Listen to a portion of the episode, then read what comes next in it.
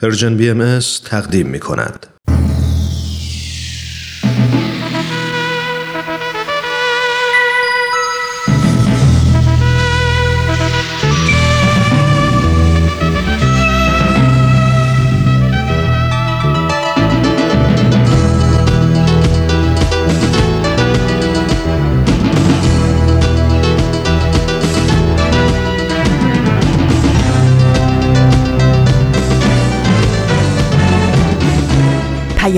دوست.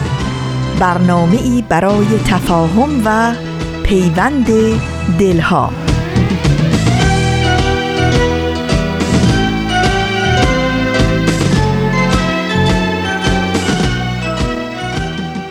اوقاتتون به شادی، به آرامش، به عشق و مهر و امید.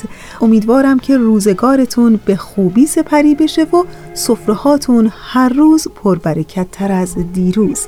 به پیام دوست یک شنبه ها گوش می‌کنین از رادیو پیام دوست.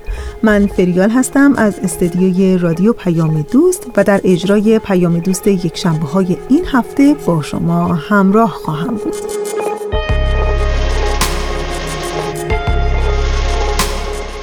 به روزهای آخر شهریور ماه داریم کم کم نزدیک میشیم. امروز 24 شهریور ماه از سال 1398 خورشیدیه که مطابق میشه با 15 سپتامبر 2019 میلادی.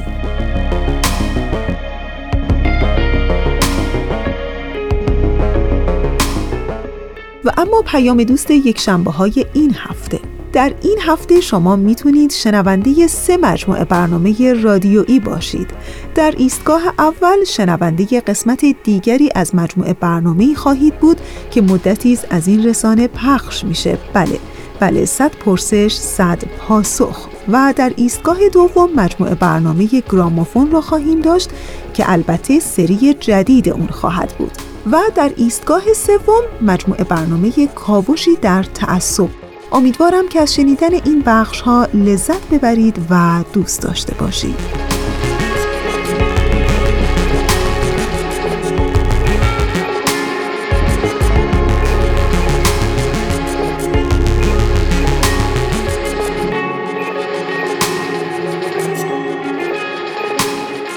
امروز 15 سپتامبر مطابق 24 شهریور ماه روز جهانی است که به جرأت میشه گفت اغلب مردم کشورهای دنیا به خصوص کشورهای تحت ظلم و استبداده. درسته. روز جهانی دموکراسی. روز جهانی دموکراسی یک رویداد سالانه است که در 15 سپتامبر هر ساله برگزار میشه. سازمان ملل متحد به منظور پشتیبانی از جنبش های ضد استبدادی 15 سپتامبر مطابق با 24 شهریور ماه رو روز جهانی دموکراسی نامگذاری کرده. در واقع مردم سالاری یا دموکراسی یه روش حکومتی برای مدیریت کم خطا بر مردم حق مدار که در اون فرد یا گروهی خاص حکومت نمی کنند بلکه مردم هستند که حکومت می کنند. و البته گونه های مختلف دموکراسی هم در دنیا خیلی زیاده و در جامعه بین الملل هم ما شاهد چندگانگی دموکراسی هستیم. ولی باید دونست که میون انواع گوناگون دموکراسی تفاوت‌های بنیادین هم می‌تونه وجود داشته باشه. بعضی از اونها نمایندگی و قدرت بیشتری در اختیار شهروندان می‌ذارن. ولی در هر صورت اگر در یک دموکراسی قانونگذاری دقیق برای جلوگیری از تقسیم نامتعادل قدرت سیاسی صورت نگیره مثلا برای تفکیک قوا یک شاخه نظام حاکم ممکنه بتونه قدرت و امکانات بیشتری رو در اختیار بگیره و به اون نظام دموکراتیک لطمه بزنه. در حقیقت از اصلی ترین روندهای موجود در دموکراسی های ممتاز می‌تونیم به وجود رقابت های انتخاباتی عادلانه اشاره کنیم و علاوه بر این آزادی بیان، آزادی اندیشه سیاسی و مطبوعات آزاد از دیگر ارکان اساسی دموکراسی هستند که به مردم اجازه میدن تا با آگاهی و اطلاعات بر حسب علاقه شخصی خودشون رأی بدن. و از طرف دیگه میشه گفت مفهوم دیگه دموکراسی در واقع تصاوی سیاسی بین تمام شهروندانه. این مفهوم به جوامعی اشاره داره که در اونها عرف، روش و الگوهایی وجود داره که به عنوان راهنماهایی به سوی تصاوی قدرت سیاسی تلقی میشه. و اولین و مهمترین این عرفهای اجتماعی میشه گفت همون رخداد منظم آزاد و آشکار انتخابات که به منظور انتخاب نمایندگانی باشه که پس از انتخاب شدن بتونن مدیریت کل و یا عمد سیاست های عمومی جامعه رو بر عهده بگیرن. و حالا می‌خوام بگم با توجه به چنین مفاهیمی از دموکراسی فکر می‌کنین که واقعا کدام یکی از کشورهای خاور میانه چنین مفاهیمی از دموکراسی رو در خودشون دارن و یا حتی سایه ای از نظام دموکراسی رو دنبال می‌کنن؟ آزادی عقیده، آزادی بیان، آزادی مطبوعات واقعا کدام یکی از این آزادی ها در خود کشور ما ایران در حال حاضر در حال اجراست؟ امیدوار هستیم که لاعقل با نامگذاری چنین روزی یه تلنگری باشه به حکومت و دولت هایی که شهروندان خودشون رو از هر گونه آزادی محروم می کنند.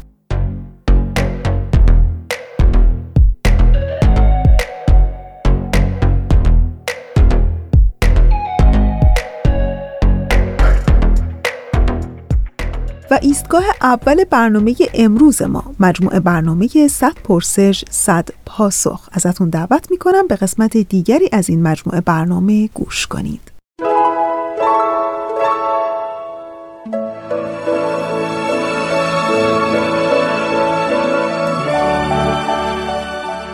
صد پرسش صد پاسخ.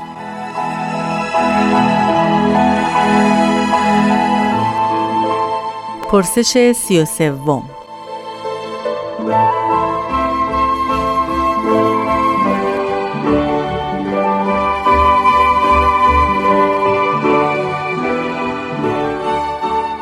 نقش زنان در اداره جامعه چیست؟ آیا شما بهاییان برای آنها نقشی قائل هستید؟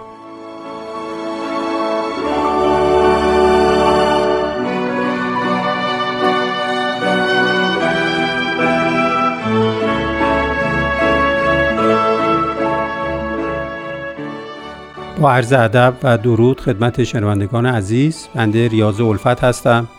در مورد نقشی که زنان در حوزه امور اجتماعی می‌تونن داشته باشن و ما به عنوان یکی از بنیانگذاران تحقق حقوق زنان و مشارکت اونها در مسائل اجتماعی می‌تونیم به طاهره یا قررت العین اشاره بکنیم که این خانم محترمه با اون علم و دانش و شهامت و شجاعت بینظیر خودش اولین قدم رو در مورد نقش پذیری زنان در حوزه اجتماعی و فرهنگی ایفا کرد به طوری که اسم و فعالیت های ایشون زبان زده همه محققین و مدبرین در امور مربوط به مسائل اجتماعی و نقش زنان و عرصه های مربوطه هستند. البته طاهره یا قررت العین یک نقش خاصی در حوزه ارتباطات انسانی و اجتماعی هم به عهده داشت با علمی که داشت با شخصیتی که داشت. تونست اثبات بکنه که کمالات انصار به مردان نداره تسلطی که بر مسائل دینی و مذهبی داشت. این رو اثبات کرد که دریافتها و شناختهایی که می‌تونه یک فرد از مسائل دینی و اعتقادی داشته باشه باز هم اختصاص به مردان نداره. و همین نقش پذیری می‌تونست نقش الگو پذیری رو برای سایرین ایجاد بکنه که اتفاقا ایجاد هم کرد و با ظهور آین باهایی و به مرور با گذشت زمان این نقش طاهره یا قررت العین پررنگتر و کاملتر شد. به حال نقشی که ما می‌تونیم در آین باهایی که به زنان اهمیت خاصی میده و قائل شده که نقش اونها می‌تونه مکمل مردان باشه یکی در حوزه روند جهانی شدن هست. که زنان به عنوان نیمی از جمعیت جامعه جهان محسوب میشن و خب مسلمه اگر احیا بشن این قشر از جامعه که متاسفانه در طول تاریخ کمتر به اونها اهمیت داده شده به دلایل مختلف و آین بهایی بنیانگذار و سردمدار برگرداندن این حق مسلم در حوزه نقشپذیری اجتماعی به زنان هست. بنابراین کمک بزرگی می‌تونه به روند جهانی شدن بکنه نقشپذیری زنان. به طوری که همینجا می‌تونیم اشاره بکنیم بسیاری از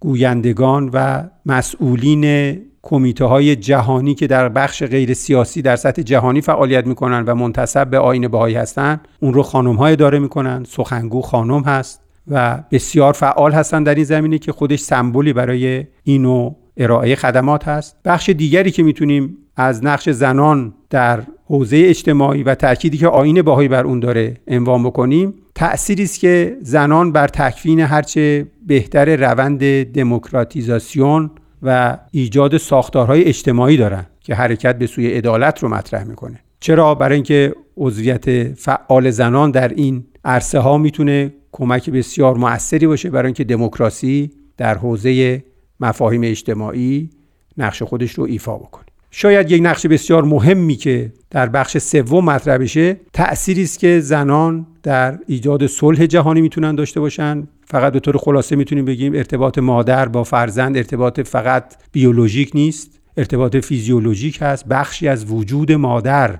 در فرزند تصویر میشه. بنابراین مادران به این سادگی اجازه نخواهند داد که فرزندانشون در جبهه جنگ از بین بره. و این نقشی است که با توجه به ادبیات آین بهایی بسیار پررنگ شده و ما نقش زنان رو می‌تونیم در تحقق صلح جهانی با توجه به ارتباطی که می‌تونن با هویت انسانی و عطوفت انسانی داشته باشن به رعی این ببینیم و مسلما آین باهایی هم این نقش زنان رو بیش از پیش تاکید می‌کنه و مورد حمایت قرار میده.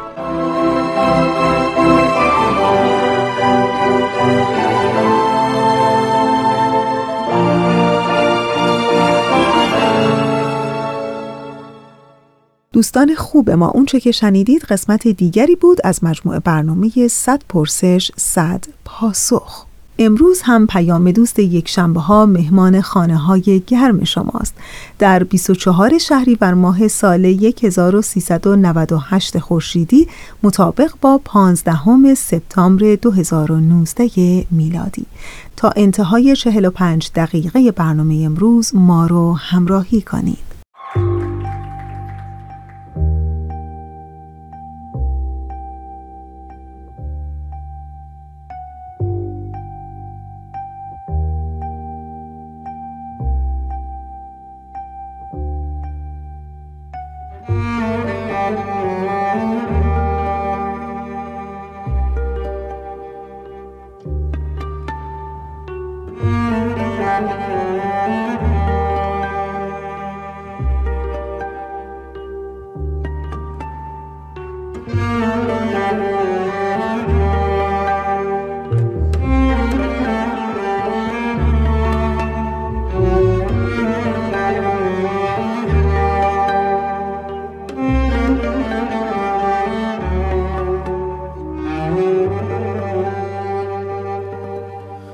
صدایم کن صدای تو به شب پروانه می دوزد نگاهم کن نگاه تو برایم خانه می سازد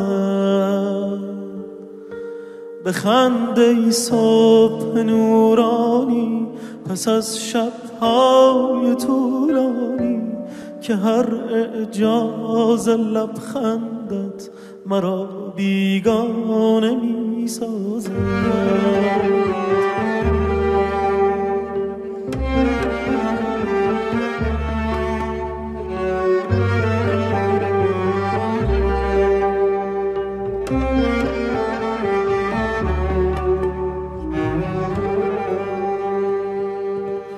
به بار آبی بر صحرای خشک من سهر درختانم برایت لانه می سازد بریز ای شوق پی در پی به صحراهای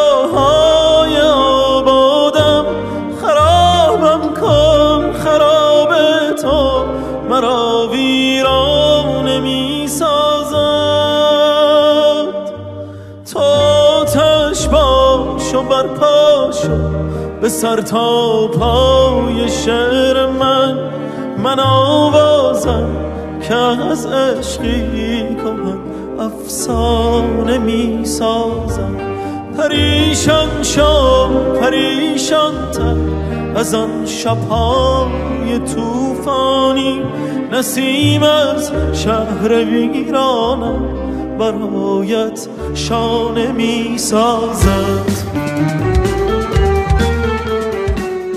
سری جدید مجموعه برنامه گرامافون. در ایستگاه دوم شما می‌تونید امروز شنونده قسمت دیگری از این مجموعه برنامه باشید. ازتون دعوت می‌کنم به این قسمت گوش کنید.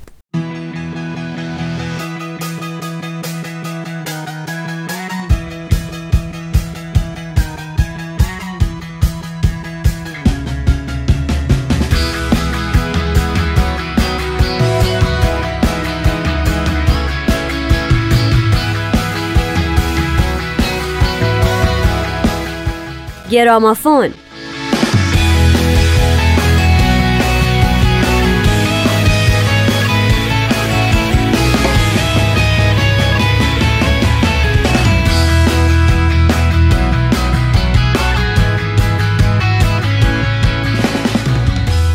سلام شما به گرامافون گوش می‌دید. و به ما من نیوشا راد. و من نوید توکلی. و البته در ادامه به تام ویتس.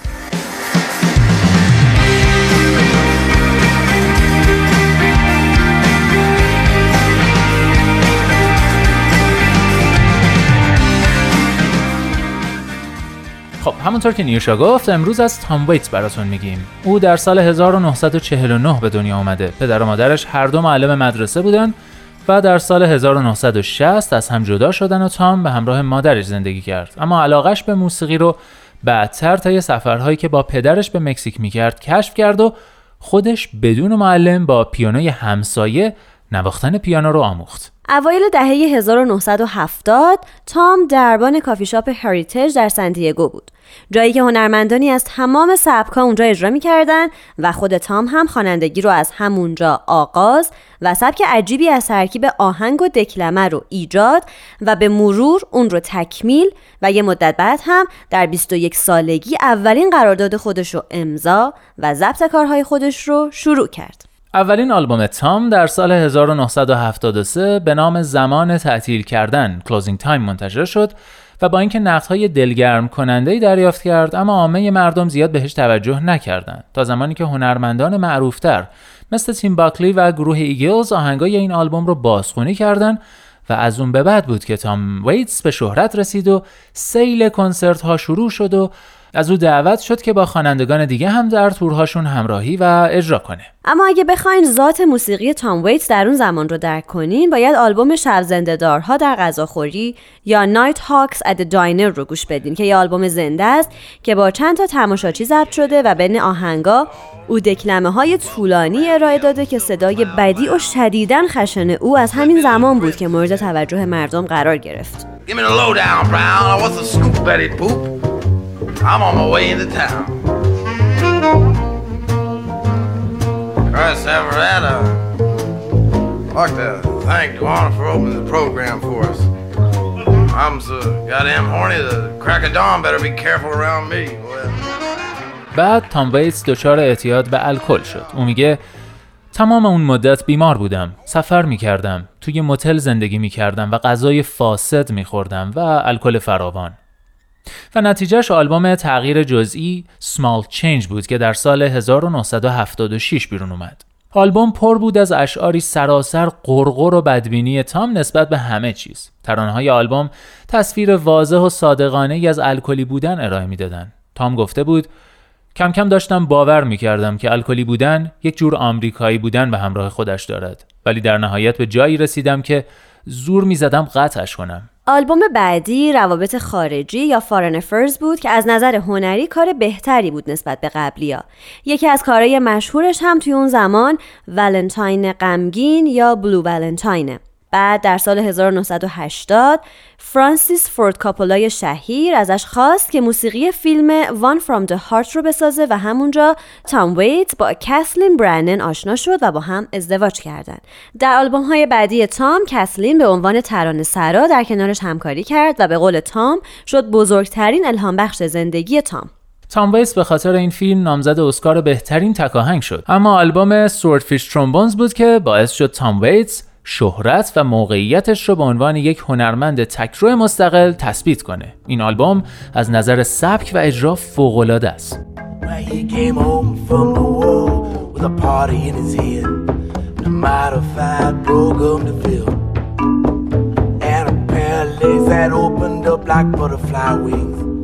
and a mad dog who wouldn't sit still.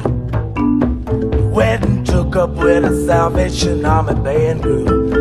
Played dirty water from a swordfish trombone. تام ویز قبل از انتشار آلبوم جدیدش به اسم گم شدگان یا رین داگز از نواختن ساز خسته شده بود پس ارکستراسیون این آلبوم رو عجیب و غریب چید و خودش بهش می‌گفت ارکستر زباله ها که شامل ارک های لوله‌ای وزوز کننده پرکاشن های ساییده شده تکه شیپورهای پوسیده شده گیتارهای خارج از کوک و سازهای قدیمی بودند علاوه بر اینها تام نوع آواز خودش رو از سبک خواننده های کابارهی دهه هفتاد به صدای جدید که چیزی بین زوزه گرگ و پارس وحشیانه سگهای شکاری و نعره های زیر و تیز و کشدار بود تغییر داد و آلبوم عجیب گمشدگان خلق شد و شد یکی از بهترین آلبوم های او. تا سال 1992 که آلبوم بعدی از راه رسید تام ویتس بیشتر تئاتر بازی می‌کرد موسیقی فیلم یا تئاتر میساخت یا با هنرمندان دیگه همکاری می‌کرد. اما وقتی آلبوم بون ماشین رو به بازار داد حسابی گل کرد به خصوص بین منتقدان موسیقی که اون رو منسجم ترین آلبوم تام ویتس و یک کابوس ترسناک و تاثیرگذارترین و قوی ترین کار ویتس خوندن و بهش جایزه گرمی بهترین آلبوم آلترناتیو رو اهدا کردن.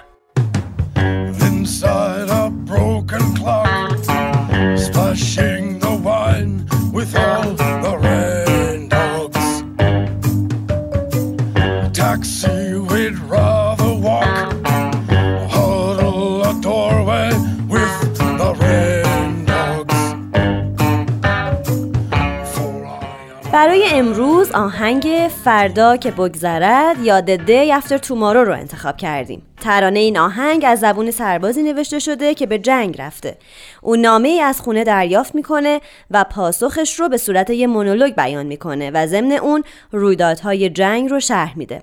تام ویتس تا قبل از این آهنگ تقریبا میشه گفت به آهنگهای سیاسی نپرداخته بود. اما این آهنگ اونقدر تاثیرگذار بود که تام یورک منتقد موسیقی این آهنگ رو یکی از عمیقترین و پربینشترین و دست کم گرفته شده ترین آهنگ های ضد جنگ چند دهه اخیر می‌خونه که آری از هر گونه پیش پا افتادگی یا احساسات بیش از حده.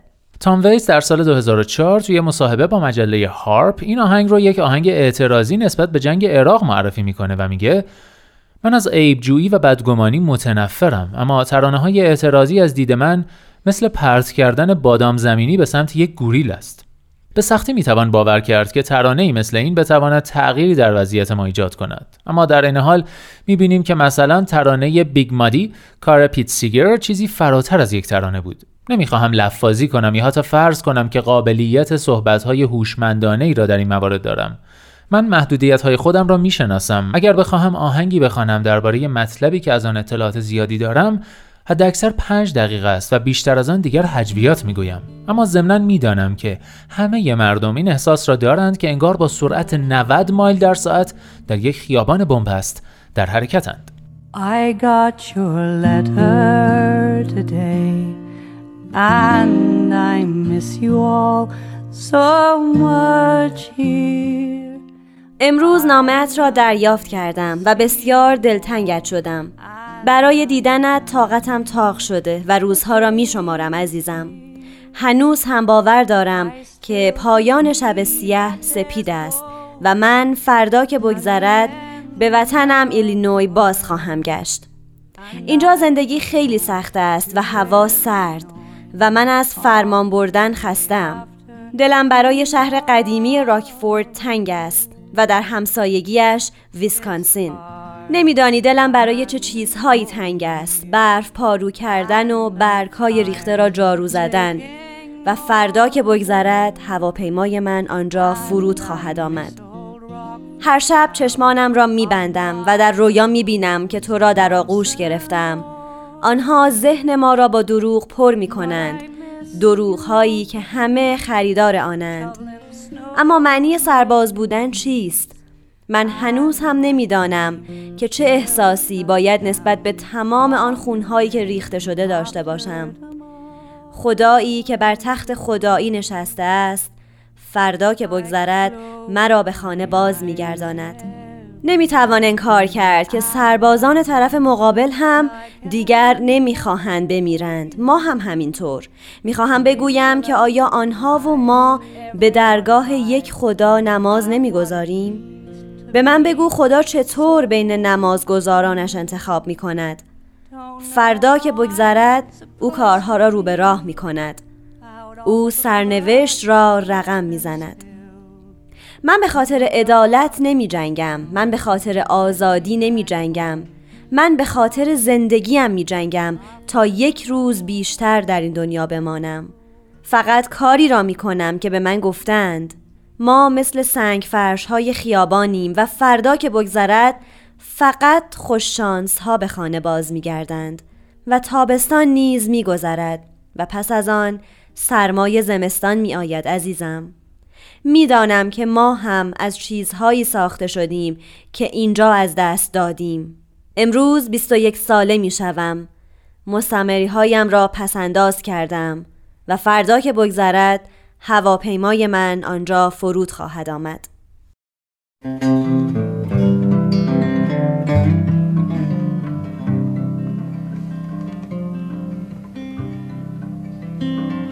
I got your letter.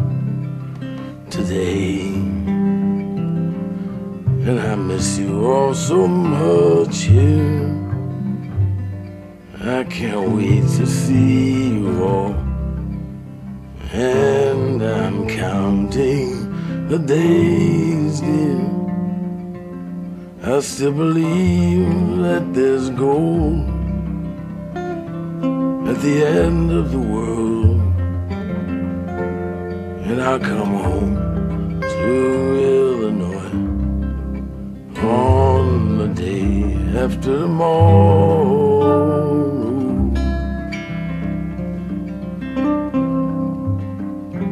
It is so hard and it's cold here, and I'm tired of taking orders. And I miss old Rockford town up by the Wisconsin border. But I miss you, won't believe. Shoveling snow and raking leaves. And my plane will touch down on the day after tomorrow.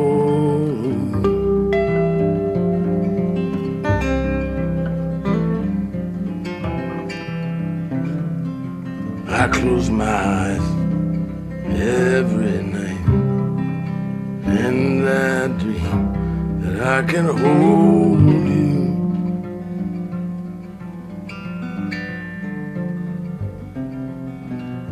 They fill us full of lies everyone buys about what it means to be a soldier. I still don't know how I'm supposed to feel about all the blood that's been spilled. With God on his throne, getting me back home on the day after tomorrow.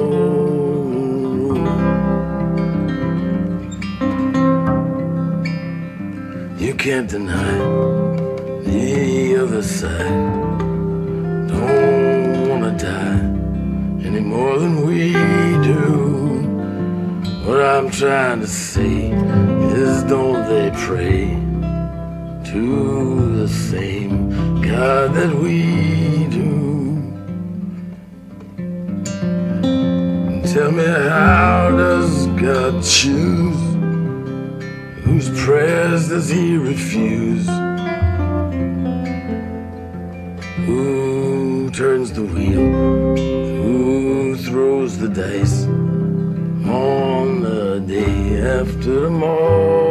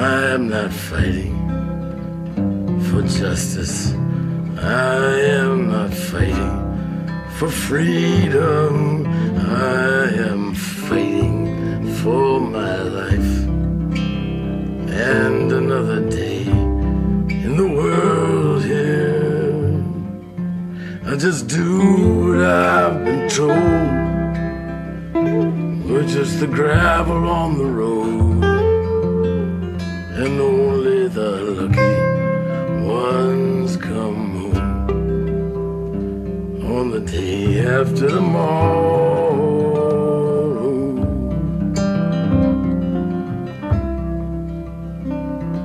And the summer, it too will fade, and with it brings the winter's frost dear. And I know we two are made of all the things that we have lost here. I'll be 21 today. I've been saving all my pay. And my plane will touch down on the day after tomorrow.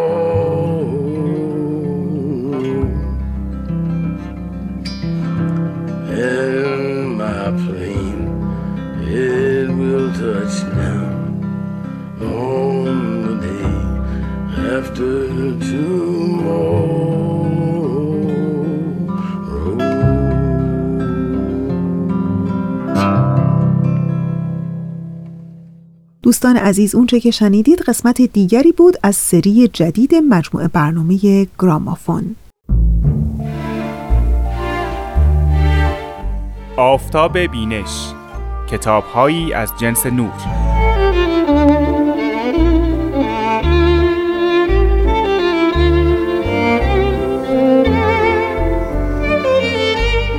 معرفی کتابهای بهایی هر پنجشنبه از رادیو پیام دوست.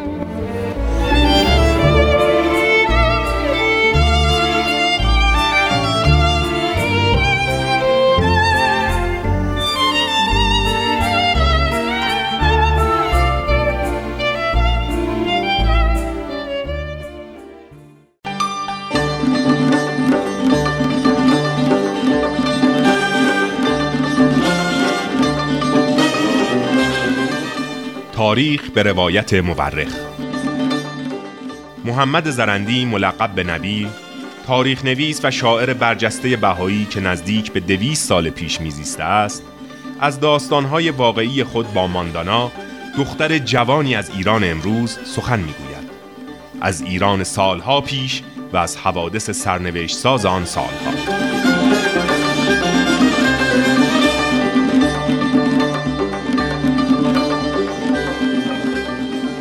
تاریخ به روایت مورخ از بخشی از تاریخ ایران می‌گوید که 170 سال است پرده تاریک تعصب آن را پوشانیده است.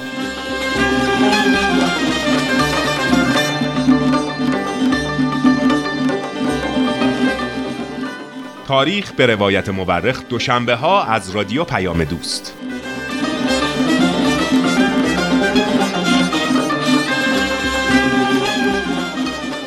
دوستان عزیزی که اهل شبکه تلگرام هستند یادتون باشه که شما می‌تونید همه برنامه های رادیویی و تلویزیونی رسانه ما Persian BMS رو در کانال تلگرام گوش کنید و یا تماشا کنید. آدرس ما در کانال تلگرام از این قراره telegram.me slash persian bms البته فراموش نکنین که راه ارتباطی ما از طریق تلگرام هم این خواهد بود. at Persian BMS contact. با ما از طریق تلگرام هم در ارتباط باشید. مسیح حد اکثر تا سال 1847 خواهد آمد. سلام خواهر به موقع رسیدی. دردش زیاد است. معطل نکنیم. بفرمایید تا برویم. از سریعتر پارچه تمیز حاضر کنیم ابو محمد امروز نمی‌خواهی از قائم موت خبر بگیری؟ بگذارید ببینم این جوان چه می‌گوید. ساکت باشید ساکت باشید ببینم بر اساس تاریخ نبیل زرندی. بیا با هم برویم. یقین دارم امروز چه خوابت مرا فلک خواهد کرد. دیانت اسلام مخالفت کرده به من می‌گوید این دم شیر است. به بازی مگی سر عجیبی در شیراز است. روزهای شنبه با ما همراه باشید با نمایشنامه رادیویی نسیم عشق از پرژیم بی ام اس.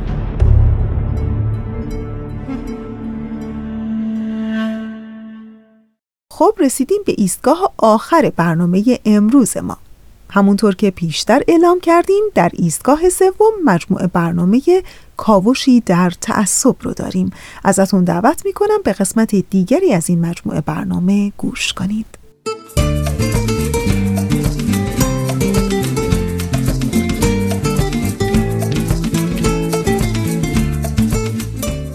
کاوشی در تعصب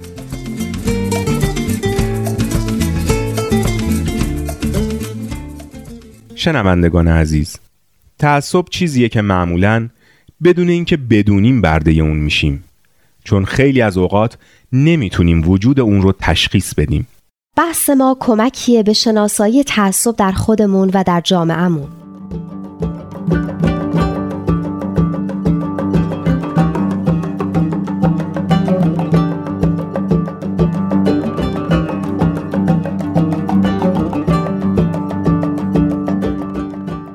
بحث ما در مجموعه برنامه های کاوشی در تعصب به تعصب مذهبی و وضعیت اقلیت های مذهبی در ایران رسید. بله بهزاد خان. و می‌خواستیم بدونیم چه اقلیت های مذهبی در ایران وجود دارند و تعدادشون چند نفره. خب جمعیت ایران که می‌دونین 70 میلیون نفر برآورد شده که 98 درصدش مسلمان هستند و 2 درصد غیر مسلمان. اون 98 درصد مسلمان هم شامل 89 درصد شیعه میشه و 9 درصد سنی. این سنی ها بیشتر شامل اقوامی مثل ترکمن، عرب، بلوچ و کرد میشن که در نواحی مرزی ایران ساکن هستند. تخمین زدن که حدود دو تا 5 میلیون نفر مسلمان اهل تصوف هم در ایران زندگی می‌کنن. بر اساس آمارهای سازمان ملل متحد 300 هزار نفر مسیحی هم در ایران سکونت دارند. که اکثرشون رو ارامنه تشکیل میدن. بنابر آمارهای غیر رسمی تعداد آشوری ها 10 تا 20 هزار نفر و تعداد پروتستان ها کمتر از 10 هزار نفره. جمعیت سائبین مندایان هم حدود 5 تا 10 هزار نفر هستند که دولت اونا رو مسیحی و در نتیجه جزو اقلیت های رسمی کشور می‌دونه. در حالی که این جمعیت خودشون رو مسیحی نمی‌دونن.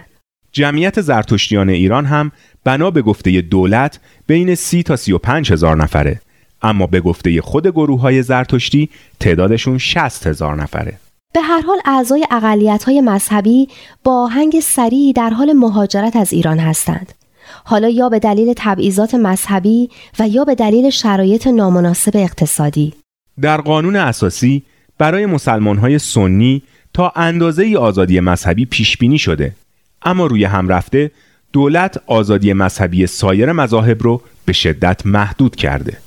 قانون اساسی در مورد زرتشتیان، کلیمیان و مسیحیان که اونا رو اقلیت های رسمی به حساب آورده میگه که در محدوده قانون در انجام مراسم دینی خودشون آزاد هستند. اما ظاهرا آزادی این ادیان در همون محدوده قانون هم رعایت نمیشه چون پیروان این اقلیت ها مرتب خبر از حبس، آزار و تعقیب ارعاب و تبعیض حکومتی میدن درسته بهزاد خان از طرف دیگه این حق هر انسانیه که به دینی که بهش اعتقاد پیدا می‌کنه در بیاد. اما حق شهروندای مسلمان در تغییر یا ترک دین از سوی دولت رعایت نمیشه و هر بچه‌ای که پدرش مسلمان باشه خود به خود مسلمان به حساب میاد. این که خوبه. بر اساس لایحه‌ای که در سال 2008 به تصویب رسید و یک سال هم به طور آزمایشی اجرا شد ارتداد به خصوص خروج از دین اسلام مجازات اعدام داره از طرف دیگه فرد غیر مسلمان اجازه نداره به طور علنی دینش رو در میون مسلمان ها حتی ابراز کنه، تبلیغ کنه یا مسلمانی رو به کیش خودش در بیاره.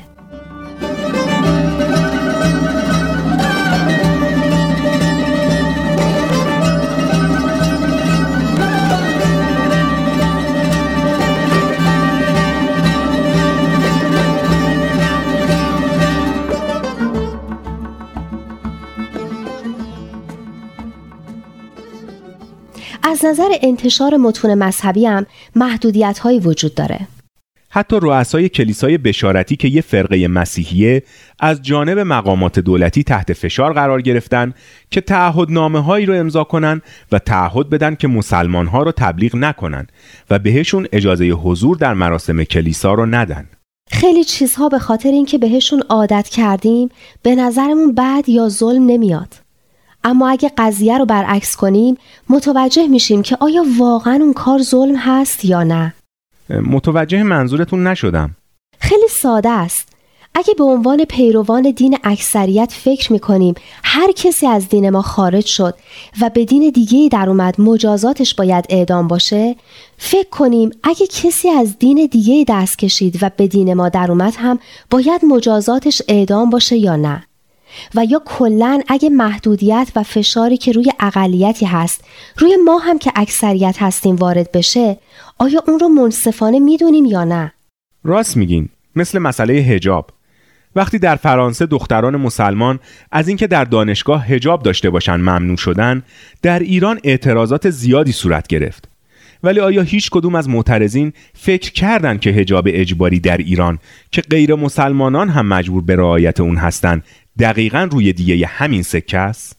معیاری که تقریبا همه ادیان و مکاتب اخلاقی برای ما فراهم کردند و به ما کمک می‌کنه که دستمون رو آلوده به ظلم و تبعیض نکنیم اینه که آنچه را بر خود نمیپسندی بر دیگران هم نپسند هفته آینده بحث درباره وضعیت اقلیت های مذهبی در ایران رو ادامه میدیم. تا اون زمان خدا نگهدار.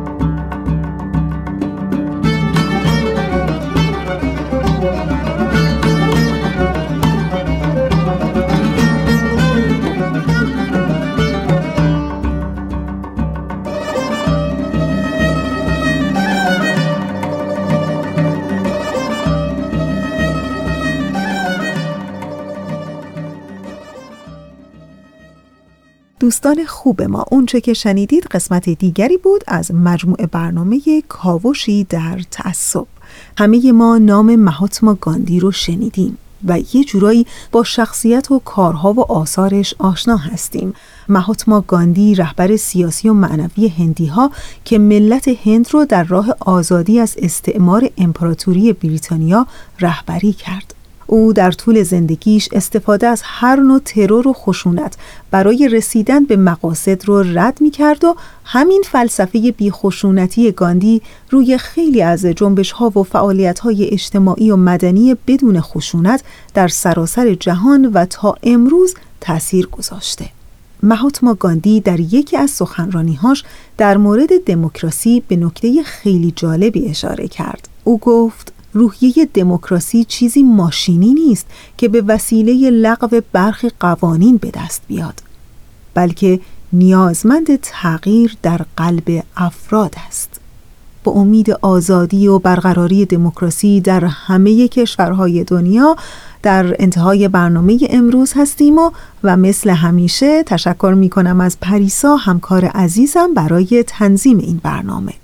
و دلی شاد سفره پربرکت و عاقبتی به خیر برای همه شما آرزو می کنم